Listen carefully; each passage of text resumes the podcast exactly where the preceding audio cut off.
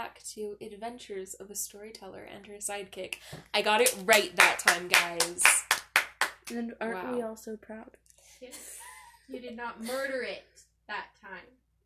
Uh, we we have a guest today, Again. as you can probably hear, our our big sister Fee. Big sister. She's so big. I'm so big. She is so big. Too big. So too She's big for supposed to be going to sleep right now, but But I am kind of resistant and kind of not. Anyway. Poison. yes, today's topic does in fact involve poison. We're going to be talking about Crooked House, which is a book by Agatha Christie, and we are also going to be talking about the 2017 movie adaptation because it is beautiful and wonderful and everyone should watch it. But Yeah. Um, although it is very different from the book, um, not necessarily a bad thing. Like it still has the Yeah. same resolution. It still has the same characters. The characters are slightly different. Um, the plot, well, not really the plot. It's the same plot. some some But- plot events are a little different. plot The events are different, but the plot is the basically the same. Yeah. But um one of the reasons that we're talking about this is because of me because um, Agatha Christie is one of my favorite authors. In case you don't know who Agatha Christie is, she, according to the back of this, how old is it? Really old. 1949. I mean, it What? costs two dollars, so Is it 1949? This 1949 copy of Crooked 1949 House. paperback copy of Crooked House. Um, Agatha Christie is the author of more than 80 novels and story collections. Her books have sold well over 400 million copies and have established her fame worldwide as the foremost mystery writer of our time. Which, remember, 1949, 400 million copies. That's a lot. Yeah, that is that a was lot. in 1949. Today, Today, she her books have sold more copies um than Anything anything, besides the Bible and the and Bible. Shakespeare. Yeah. Yeah. and she has sold 1 billion copies in English and 1 billion copies total in every other language, Mm-hmm. like put It's together. Wow. crazy. But yeah, that's a lot. That is a lot. Um, she's known as the Dame of Mystery. The grand, yeah, she is a great writer. She's like obviously 80 novels and story collections. She lived till like the 1970s, I think. So she wrote even more than that. Um, I can't believe this book is so old. 1949. I'm pretty sure the movie was set after that, wasn't it? But that's different. No, it was. It must have been set right around that time. So it was originally published in 1948. So this is one of the first editions of it. Like, wow. Um, but it's set right after the war. He met Sophia in Egypt at the end of World War II. And then he went east for two years. And who is he, Gabby? Charles Hayward. The main character and narrator. Yes. Okay, so I'm going to read a synopsis of the book, which I wrote, and it isn't very good, but it's fine because. Are we gonna that I wrote- Are we gonna do the characters first? Um, Or no, I'm going to read the cast of characters like in the middle of the synopsis. Okay. Okay. The story begins with Charles Hayward promising Sophia Leonides, the woman with whom he has fallen in love, that he will ask her to marry him when he returns to England. Charles works for England's diplomatic service and is to be abroad for a couple of years. Upon his return, he discovers that Sophia's grandfather has died. When he meets Sophia again, she has snuck out of her house by climbing out a bathroom window and down a drainage pipe. She and his father, the Assistant Commissioner of Scotland Yard, enlist his help in finding out who is behind the murder of Aristide Leonides. Sophia's grandfather was a very powerful and wealthy man of 85. Anyone in his household could have done the deed. They each had motive and opportunity, and the murdered man himself laid out the blueprint for his death in conversation with the whole family. He was killed by um, a dose of eserine, which was um, substituted for insulin, which he received an injection of every day. Um, the suspects include Aristides' wife, his two sons, their wives, his three grandchildren, his sister-in-law, and the his grandchildren's tutor. Um, so I'll read the cast of characters now. Um, some of it is kind of funny, but some of it is just plain. I don't know.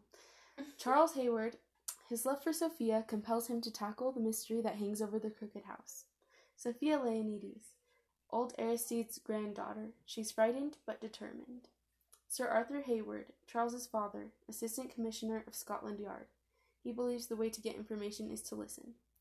Chief Inspector Taverner, Sir Arthur's right hand. He believes in stirring things up.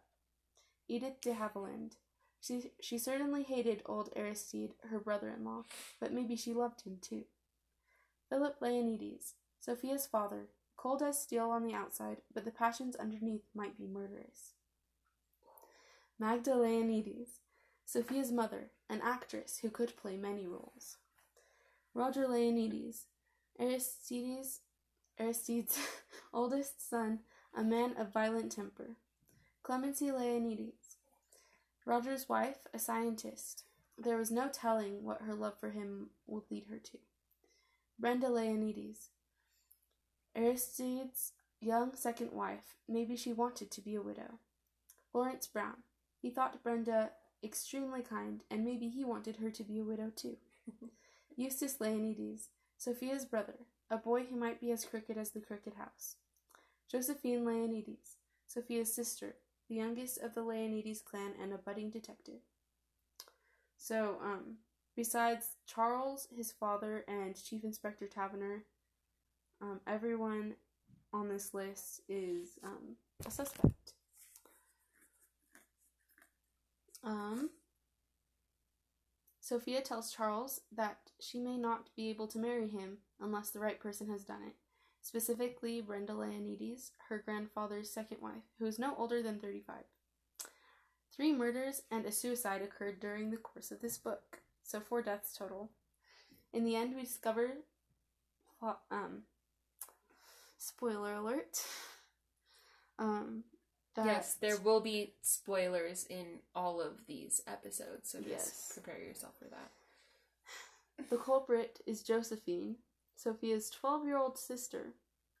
We don't discover this, however, until after she has been killed by her great aunt Edith, who, with only a few months left to live, sacrifices her life to save Josephine from institutionalization and the world from Josephine.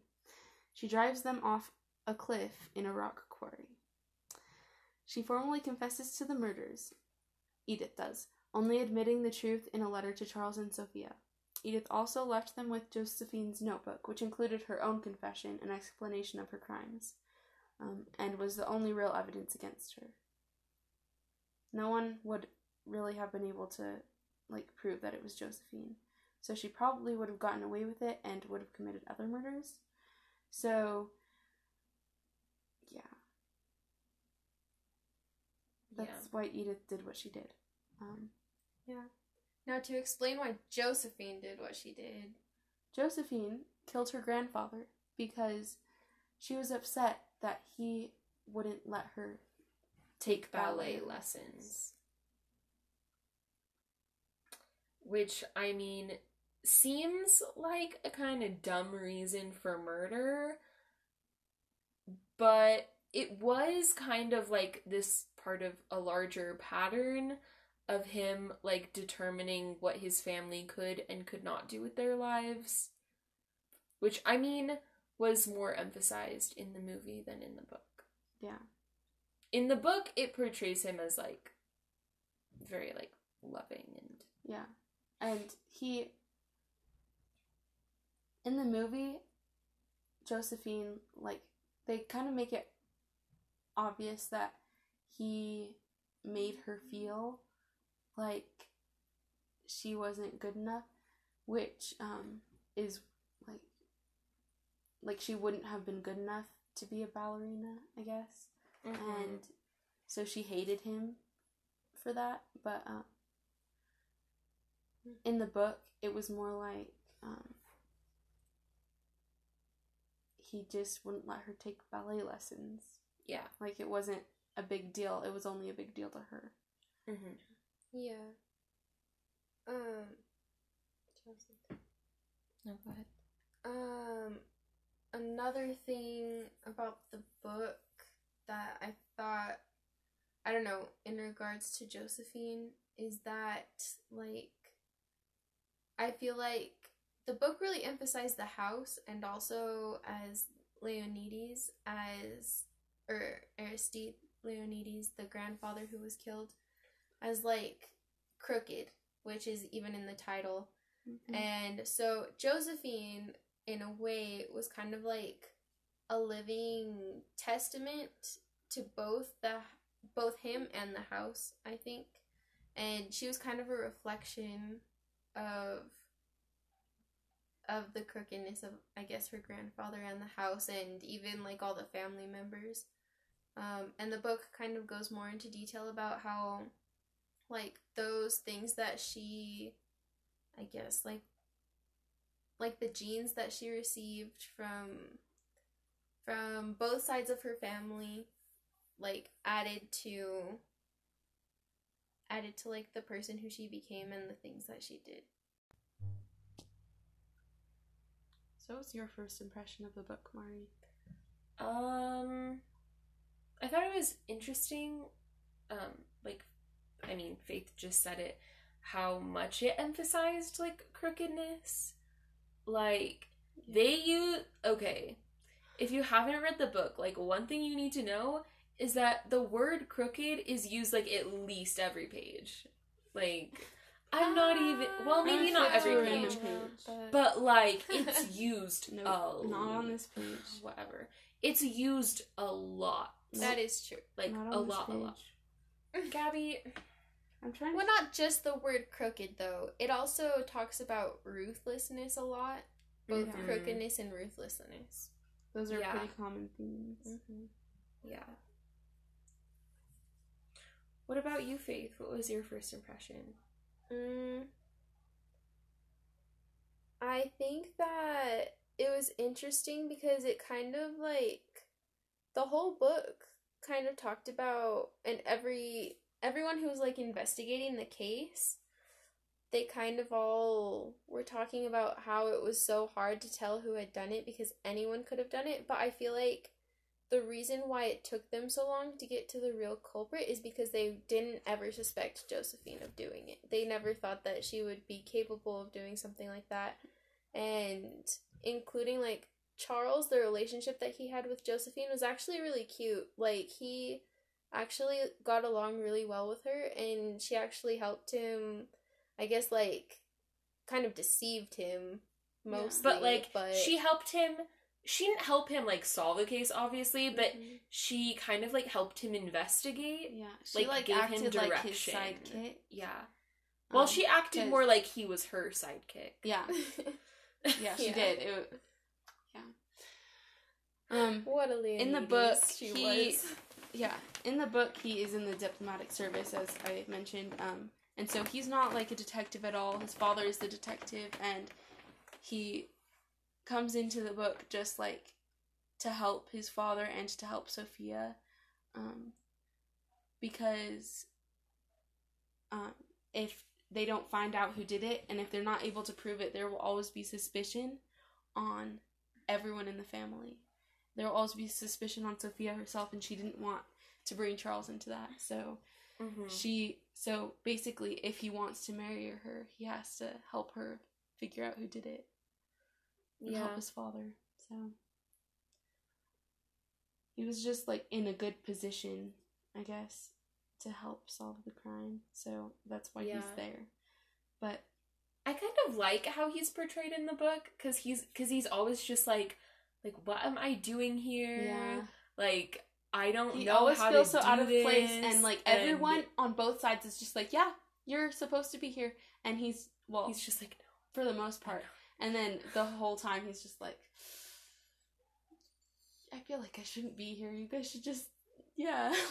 and she even he, she he even says that like several times he's like um i think i should probably go and then there's always someone who's like no stay It's Yeah. right that you're here. whether it's Yeah. like sophia or i think even edith says it once I think she does. or like the investigators like there's always someone who's Yeah. like Taverner. He's Yeah. just like, stay yeah, you're asks, supposed to be here He asks Chief Inspector Taverner actually. He's just like, um, if people ask me who I am or like why I'm here, what do I say? And he's just like, well has anyone asked you yet and he's like well no and then taverner is just like well then just don't worry about it Yeah. like don't what? tell them that. Don't tell them anything. They'll just assume things, and that's fine. They can assume things. yeah. Although They'll it's come up with their own explanation. although for it. it's slightly unrealistic the way that he's a part of it all, but it kind of I think it's kind of interesting and they kind of talk about it a little bit in the movie. I don't want to get too much into that, but Yeah. I think Edith even tell like she even tells him that everyone likes him even though he feels like everyone kind of hates him in the family, but yeah. it kind of talks about how he ends up bringing the family together in a way. And so I think that they don't outright say it in the book, but it's a lot it's shown a lot more in the book of how he does that. yeah Yeah. And it's it's also in a more positive light in the book cuz Yeah. in the movie when The when they when they dark mood. so- yeah. Mm-hmm. But when they make the point, oh, you've brought the whole family together, it's like while they're all like sat down to dinner it was for the like first it's time. bad that they're together. Oh yeah, they were like fighting and like accusing each other of, Of like the murder. murder and stuff. And like it was not pleasant. It wasn't a pleasant dinner. no, He did not It was bring very them together in a good way. Yeah, it's even It's kind of even just, just- forced them all to be Like- together. it's even uncomfortable just like to watch it. It Yeah. is. So Yeah. You feel like you shouldn't be there yeah, watching them. exactly. Yeah. And it, who you can't imagine how Charles feels. And like in the movie, like he does feel like he's he kind of feels like he's supposed to be there. But at that point, um, actually in the movie, Sophia has kind of fired him because she's mad at him. Well, Um, Well, that happens after the dinner. yeah. No, that is before the dinner. is it? No, Yes. it, it's after Oh the no, dinner. it's No, before it's because before. then his She car fires him, down. His car breaks Oh, down. He still wants to investigate it, so right, he okay, pulls okay. the starter out. and yeah, he like that his car is sabotages broken himself, and he's just Um, like, "My car won't start." Down. And so she invites him to stay to force. And so to for yeah. to force himself back into the investigation. Yeah. It's what kind Edith of a said was really funny though. different situation though. Yeah. yeah. Like in the book versus book the because movie. he actually Their relationship is different. uh different. huh, and actually he's an Yes, so actual private investigator, so he is supposed to be He's there. supposed to be there. Mhm. Um, it's just really different, and we'll go more into that. But yeah, it's very very different the way that they they kind of put it together, but it works. yeah. Yeah. So, um, talking about first impressions though, um, we read the book over the weekend all together. We read it out loud. Um, I read it probably about a year ago. Um, Mhm. we watched the movie about a year ago and after we watched the movie i'm like you know what i have to read this book because the movie was great um and i really love the book but for like some different reasons um Yeah. and so i was the first one who read it but um me mari and our brother charles all watched the movie together before i read it and Mhm. charles actually liked the movie well we all liked the movie Yeah. but Charles, after I read the book, he decided that he wanted to read the book too. So he actually read the book before either Mari or Faith, which is quite an accomplishment for a 14 year old boy. yeah, like it's it's Agatha Christie, like yeah. Yeah. typically not something that teenage boys are Yeah, super but into. he actually he's- really liked the book too. Yeah. In fact, like we've had some conversations about it. He didn't want to be part of this episode because he's Doing what normal teenage boys do.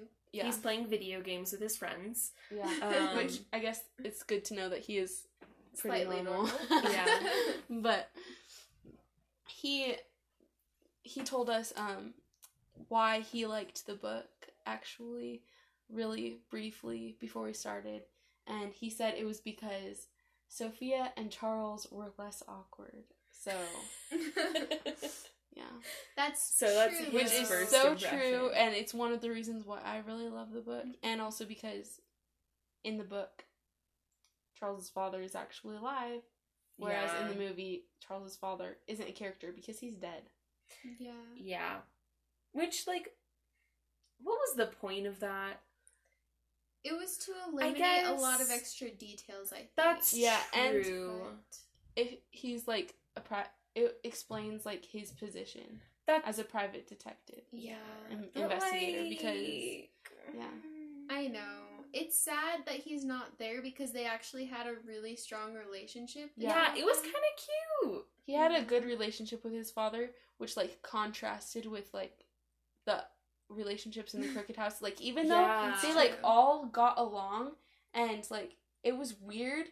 Um, one thing that Edith said actually in the movie that Mhm. kind of really Yes, that's what I was Yeah. trying to think of. she yes. said um she was talking about like how why the house is crooked kind of and about how um um it's what happens like when the person who you love the most in the world who you would die for is the same person that you hate more than anyone Yeah. and she basically in the um movie the situation with Charles and Sophia like also makes her say like you understand that yeah. Yeah. so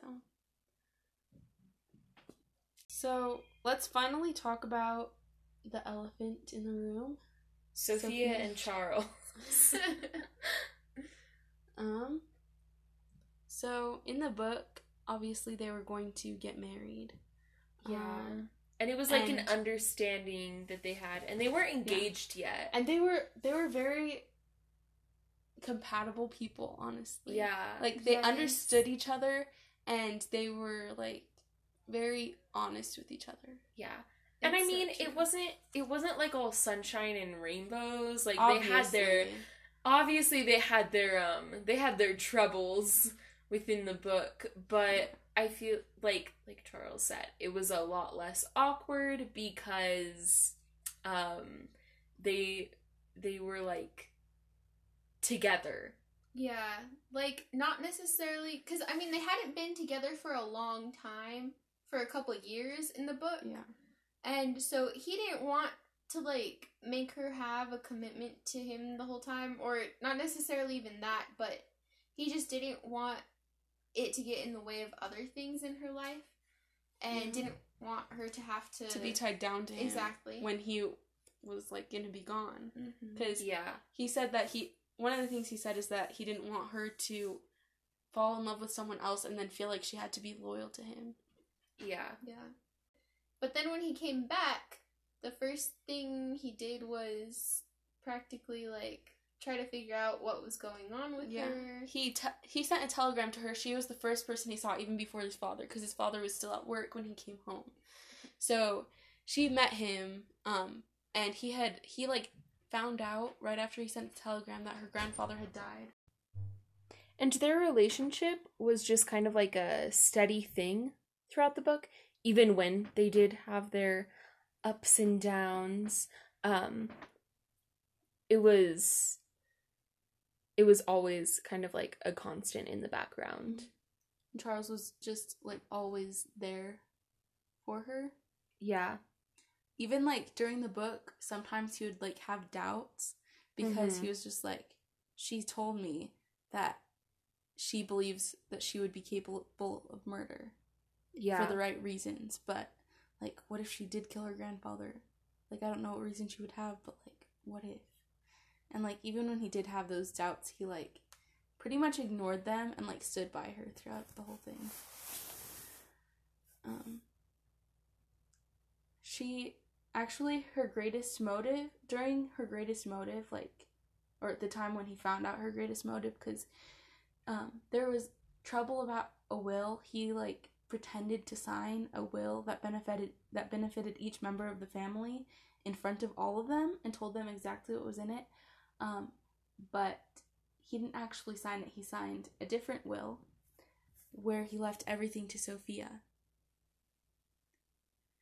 And when you discover that Sophia knew about the will all along and also that he didn't in fact sign the other will, um, you um, you see every everyone starting to like kind of turn against her. At least like her immediate family, her parents are horrible to her. Um, her brother is really mad because he should have inherited money under the will, um, but now he doesn't, and he doesn't want to have to ask for Sophia to take care of him.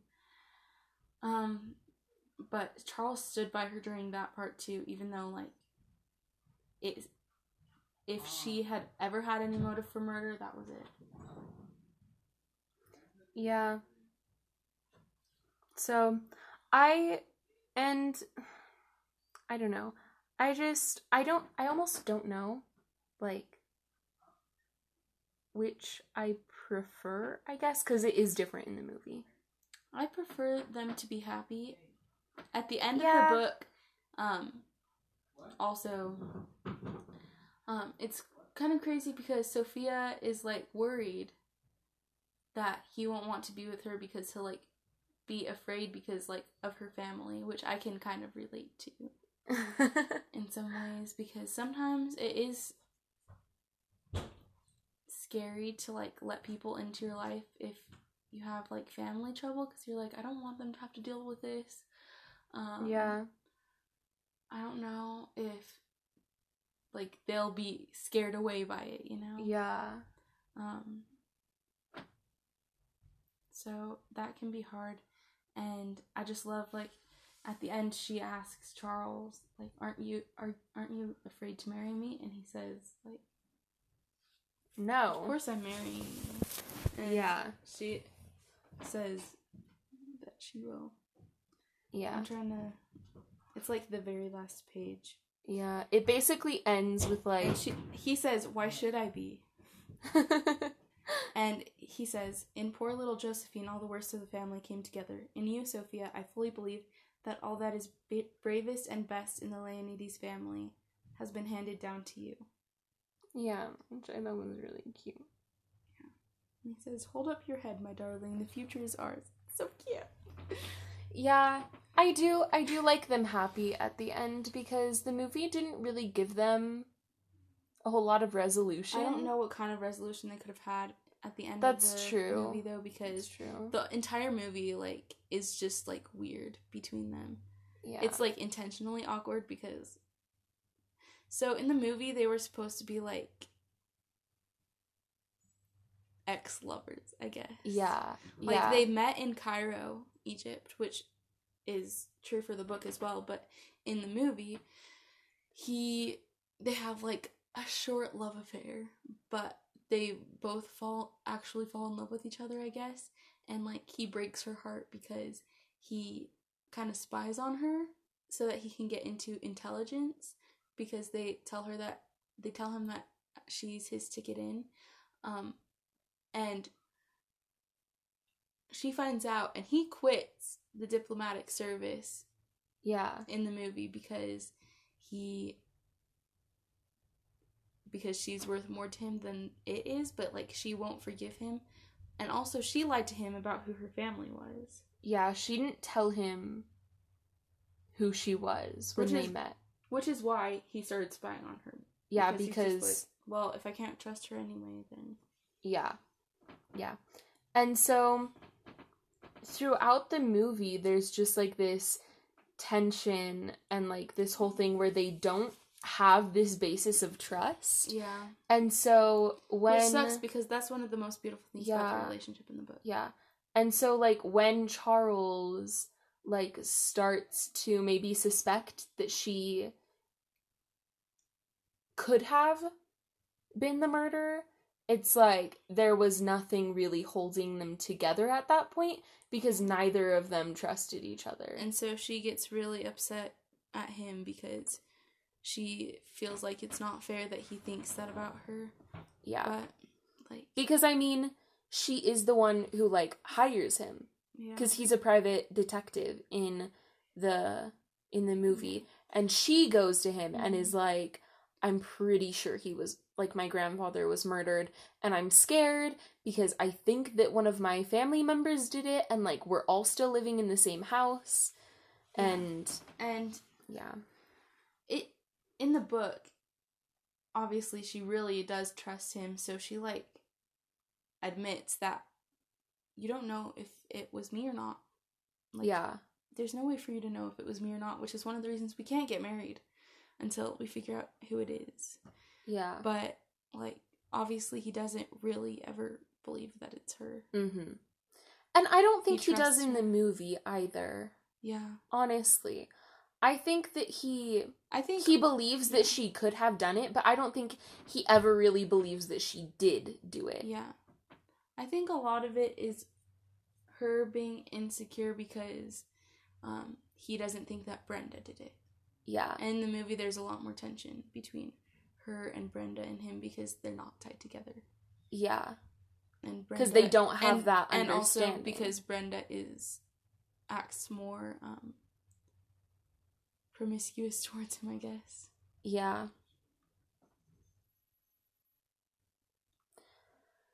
but I don't know why you would like the relationship in the movie. It's really annoying.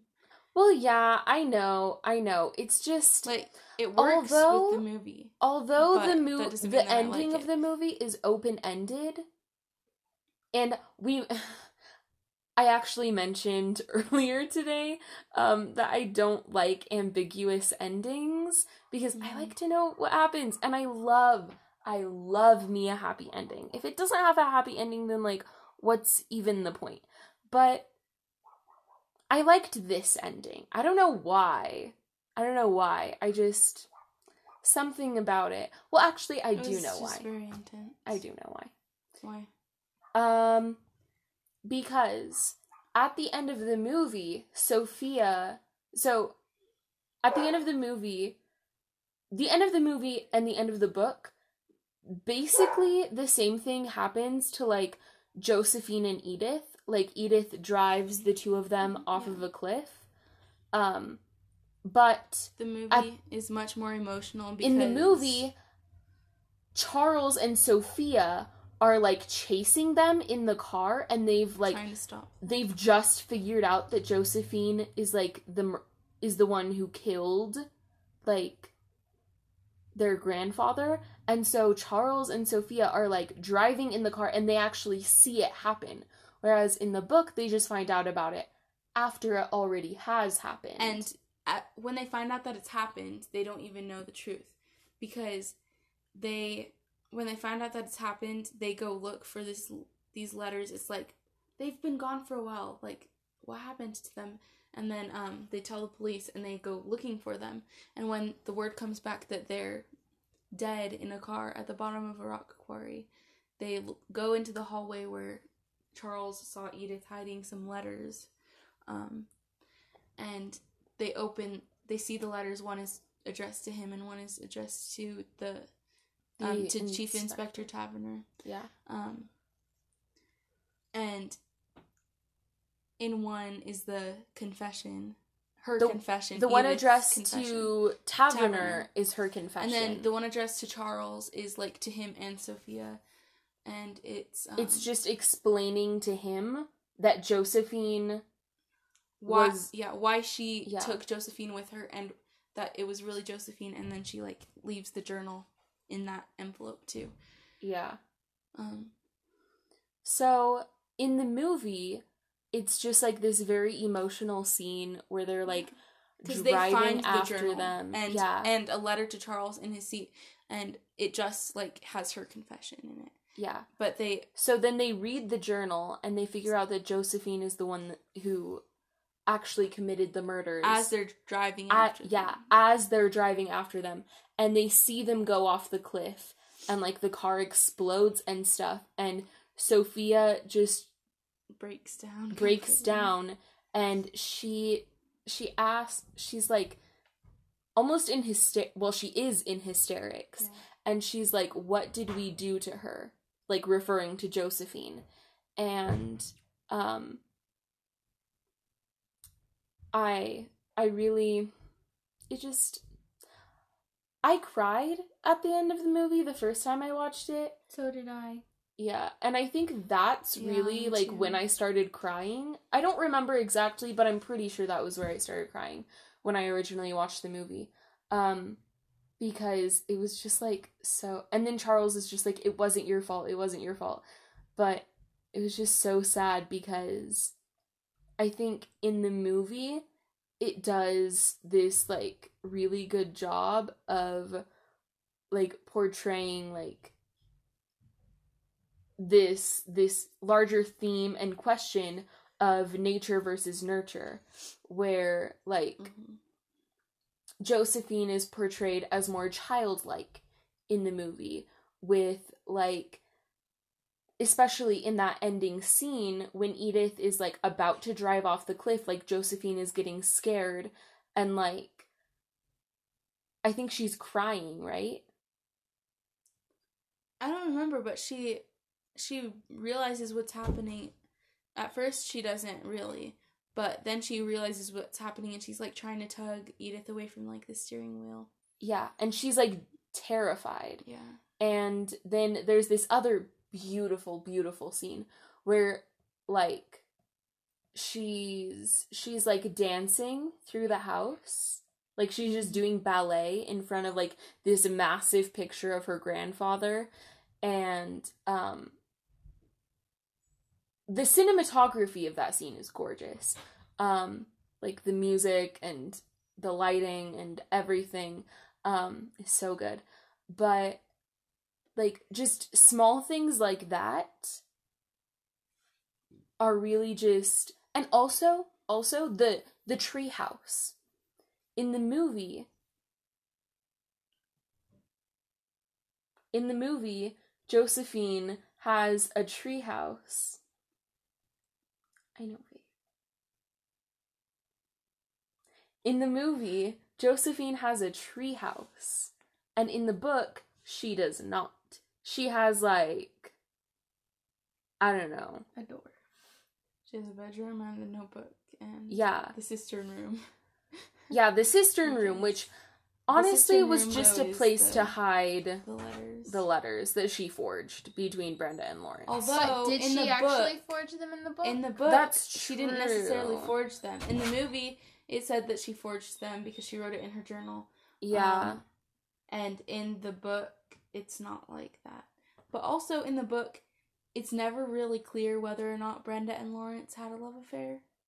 i um, like to think that yeah. they didn't And in the movie, it's like it's off. It shows that they did, but like the letters are fake. Well, it doesn't that- show yeah. that they did Yeah, it it shows that they're kissing because he sees Through them window. when he. So Charles climbs up into the treehouse oh to look for some right right i forgot just, about like, look that around, and he sees through this telescope through which Josephine has been watching her family hmm and I'm like observing. Okay. them and stuff. Well, okay. In the book, I like to think that Josephine forged the letters because I liked, I think, Sophia. Maybe it was Edith.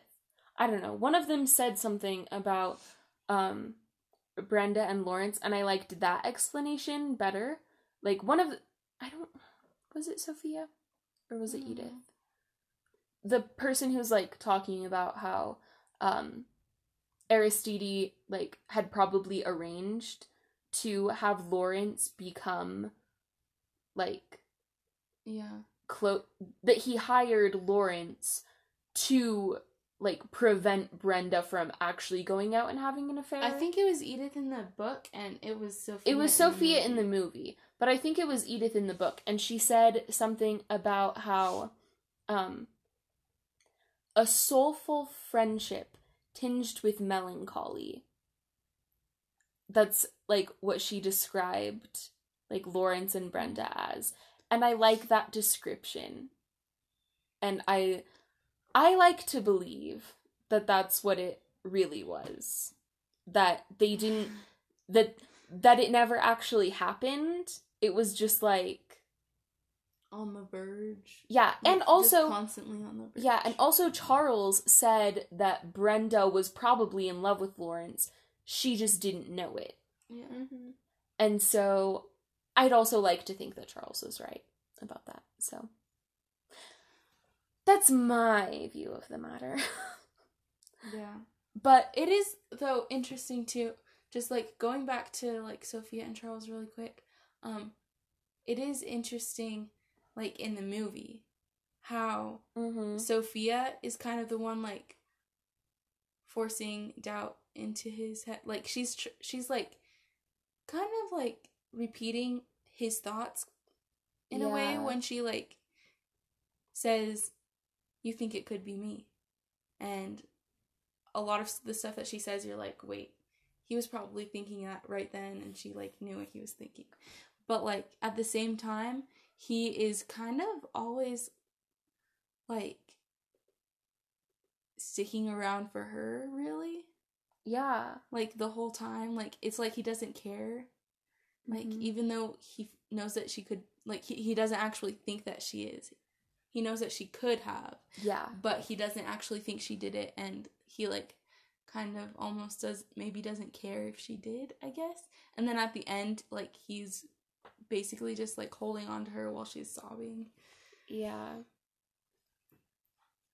I think the whole like tinged with melancholy thing Describes describes well describes like the whole to movie because Yeah. because the movie There's, yeah, the movie has a definite mood. And I think it's soulful tinged with melancholy is a very good description. Yes, and I think the characters, um, especially the interactions between the family members in the movie, um, are like so. So some of them are more like it shows that it shows more that the family is like close knit, but then some of them it doesn't. Like the the interactions between like Roger and Philip Yeah. are like never like any never any hints of like love or Yeah. respect or anything in the movie but in the book um i think edith again is the one who says like they really do like love each other it's just they don't really express it at all but in the movie that whole conversation never happens and it's just like basically pure animosity Yeah. between them It's just that um the one thing that does happen that kind of shows that like the conversation between Edith and Mhm. Charles in the movie where she says like the thing about the same person that you love most being the person that you hate most. yes. It's it's like that um it's just that um with philip and roger in the movie and in the book but especially in the movie it's like their hate is kind of winning i guess. Yeah. Yeah. And also something that makes me sad is in the movie they also didn't really display like the i don't know the relationship between clemency and roger? Yeah. And the in way it book, was in the book? really because didn't. in the book i honestly loved them. Mm-hmm. Yeah me too. And because it in was the also in the book even though roger had a temper he what it didn't like really show him like as a child. Like in the mm-hmm. movie it portrayed him as being like a child like child. So yeah it childish. showed him like a throwing a, tantrum. yeah, Yeah. a tantrum. In the book he just had like a bad temper but also he was like kind of just like a bumbling man. He just like ran into things. He was kind yeah he was clumsy. childish but it was in a different way. I wouldn't call it childish though. He was just like a clumsy man. Well okay i feel um, like who i had a like temper. And in the movie it made that out to be like he was childish. But I feel like in the book i didn't really get a sense of him being childish at all. I think in the movie he was childish. In the book he was more like childlike which are like different things i know they're different things but i still don't i don't know that's Yeah. just what i got like I didn't get any sort of childlike or childish impression impression from him because adults are like that all the time. well yeah but it just I I think don't he was adult like. Well, it describes Roger as like Clemency's child in the book, though. That is true. Does it? yeah. Mhm. Charles says that he was not only her husband But and her lover, child. but her child as well. Mhm. Does Which I mean, it was. I think it was more in reference to Clemency's feelings towards him than his Yeah. actual Oh, yeah. behavior. But I think, for me at least, I felt like that still kind of applied because it talks about him being like impulsive and trusting and Yeah. um Yeah. like he He'd always been he's he'd always been dependent on someone else. So I mean that yeah and he like idolized his father But yeah. and Again, in the movie, it made it seem more like that because in the book, Roger was the oldest child. yeah Um, and in the movie, Right. he was the youngest, and Philip was supposed to be the oldest. Mm-hmm. And in oh the book, it makes more sense because that really, in the book, it makes so much more sense because yeah um, well, it showed two different things. So in the movie, part of what made um, Aristide seem so like controlling and kind of manipulative was that Roger, the youngest child, had was in control of the company because he was the favorite yeah child, and he like passed over Philip just because he liked his youngest son more. Um, in the book, it was like fair. He like fairly gave his company to his oldest child, um, and Philip just and Philip also was like devoted to his father, and he just felt like um, his father didn't really notice him that much because he was the younger child.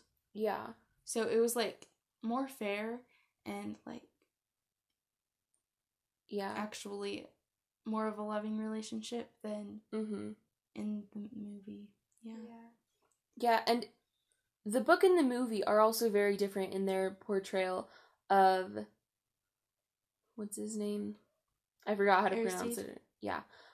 Um because in the book he's just portrayed way more as like caring towards his family. Like Mhm. he honestly has always like tried to help them and just wants what's best for them whereas in the movie he's he's portrayed as like more cold and manipulative and stuff. And the will is another thing that helps show that because in the book it says that like in his letter he writes a letter in explanation of the will to his solicitor and he says that uh, he believes that Sophia will be the best um, is the best person to leave it to because she'll be the best at like managing the money and taking care of the family because Yeah. they because what they need is a caretaker not like- to just have money given Yeah. to them directly. Um, and in the movie, Sophia says that what he tells her is that he wants her to take over his empire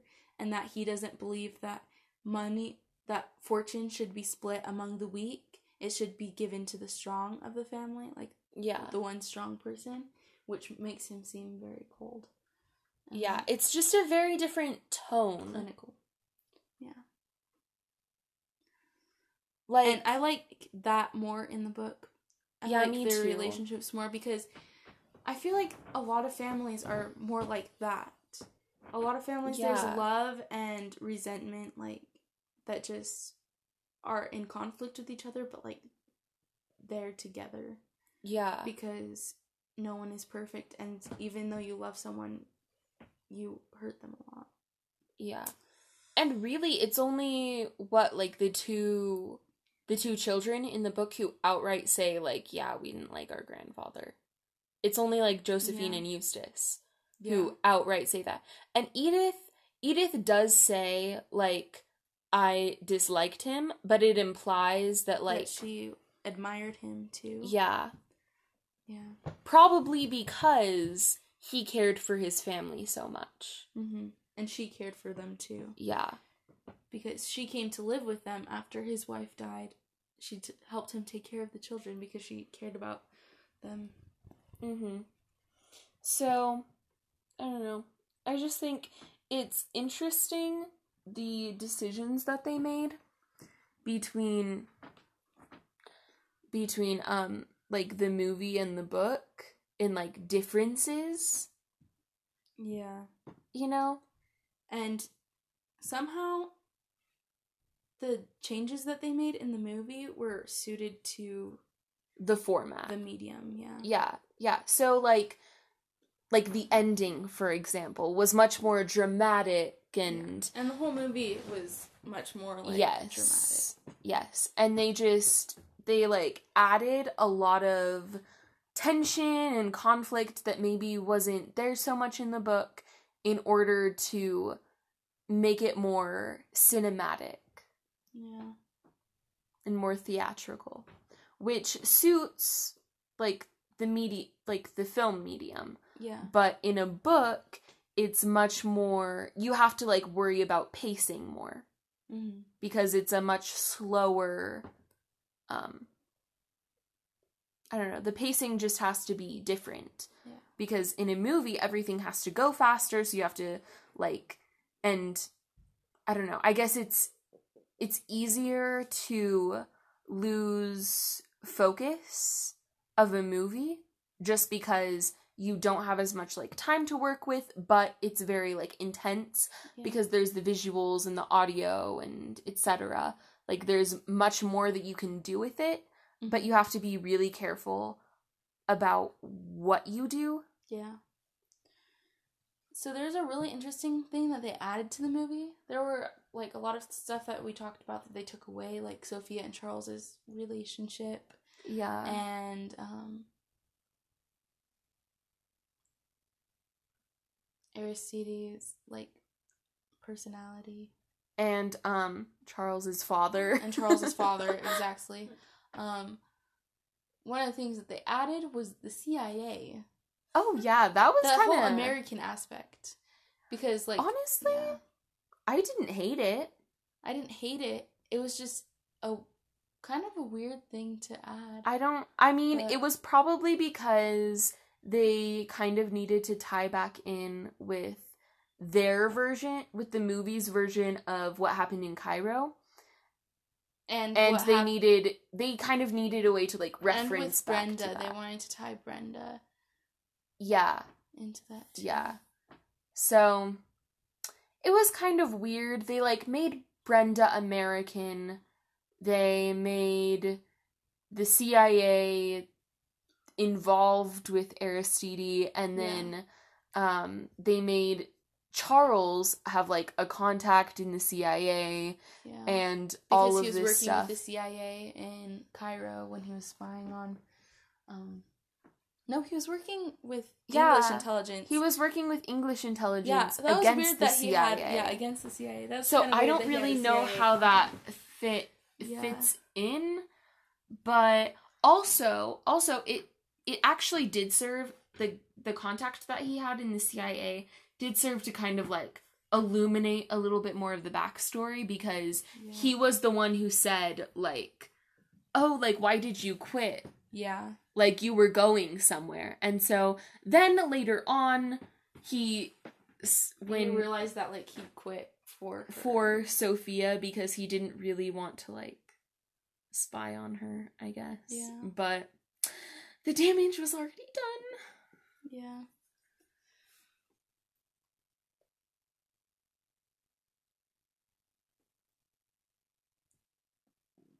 So, do you want to talk about your favorite scene? Oh my gosh, I do want to talk about my favorite scene. Um kind of explain that's the theme song. Yeah, so this episode's theme song kind of comes from well, it does come from um it's not exact, but I tried to make it as close as possible. It comes from my favorite scene in the movie and also my favorite scene I think that I've seen in any movie. I'm mostly joking, but kind of not. Um there's this one scene in the movie where like Charles is just like driving back from like the house back to like wherever he lives, I don't know.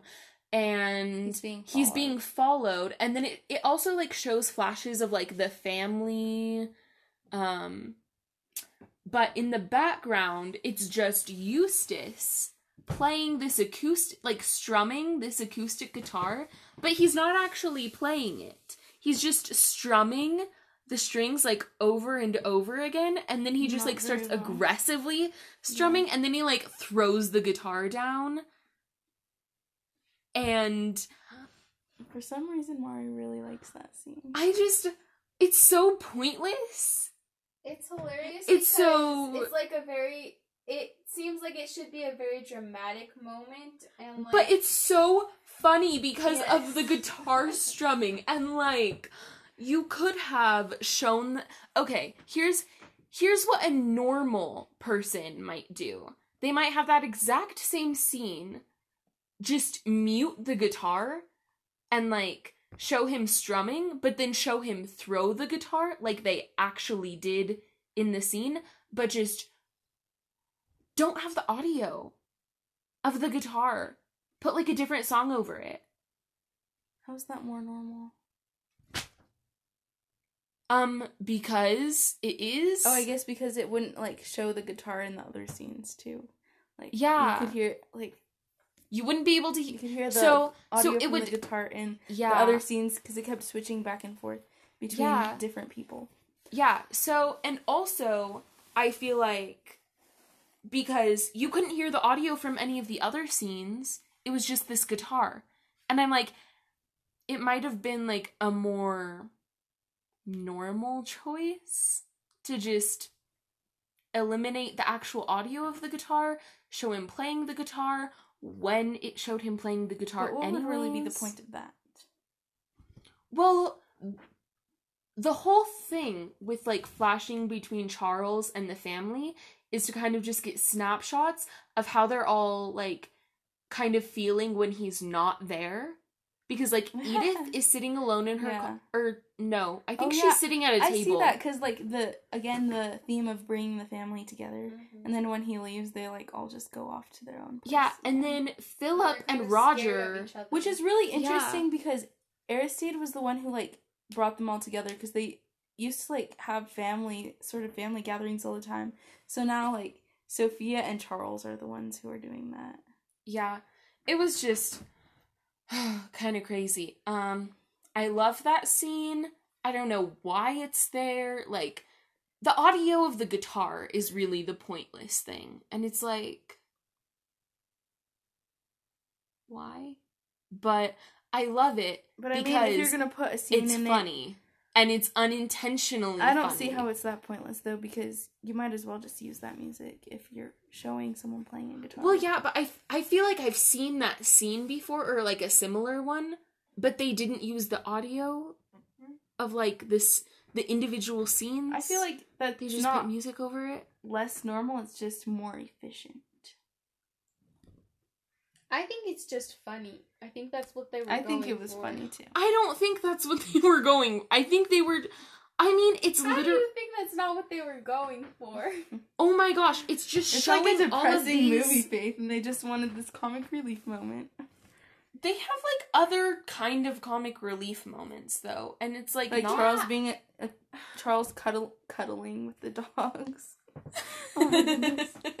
Eustace is the comic relief in that movie. he is. That's why I'm saying that Oh, it was I guess to be. you I know he suppose. is. I suppose, but that's his like one moment of vulnerability though.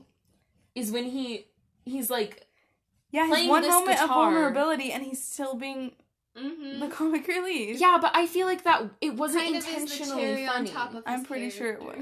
I don't think it was intentional. Well, you can We can agree to want, disagree.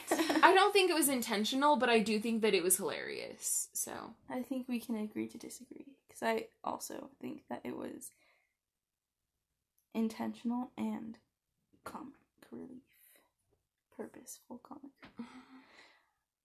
well, do you guys have any closing thoughts? Um, I know we like pretty much ruined the book, Yeah, sorry guys, but you should know by now. Like, but still, both of them are great. yeah, and honestly, like our discussion today doesn't even begin to do it justice. There are Yeah. things that we couldn't get to um that we wanted to talk about. There are things that like we weren't going to talk about anyways That that, are still definitely great. could have talked about. Yeah. Um and you know the book is amazing. The movie is amazing. The both in very different ways. Yes. Agatha Christie. If you guys like what you've heard from this podcast episode, um, and you want to actually read Agatha Christie's books, like we said, there are over 80 novels.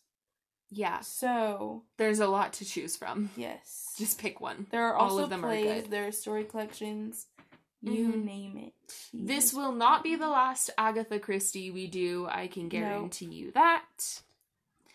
And Faith, any closing thoughts? Nope. okay. Are you glad you read this book with us? Yep.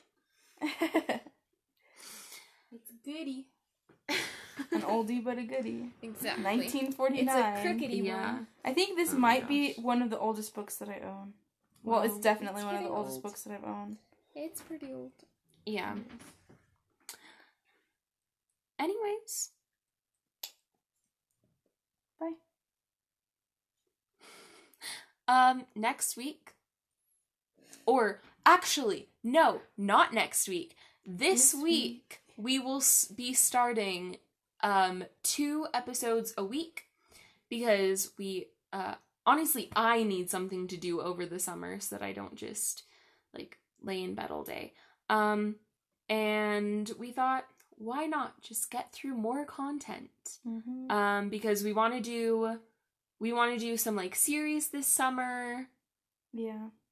and stuff so um on thursday uh we will do an episode about alec benjamin who is a singer songwriter so check out his music in preparation for our episode which will drop on thursday.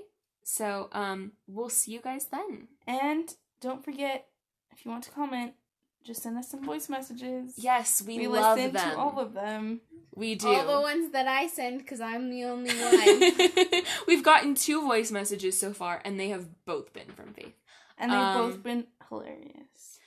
So I wouldn't say that. They're weird. Yes. Send us some voice messages. We might even include them in our episodes. Please don't. put Maybe. in there. Maybe. yeah.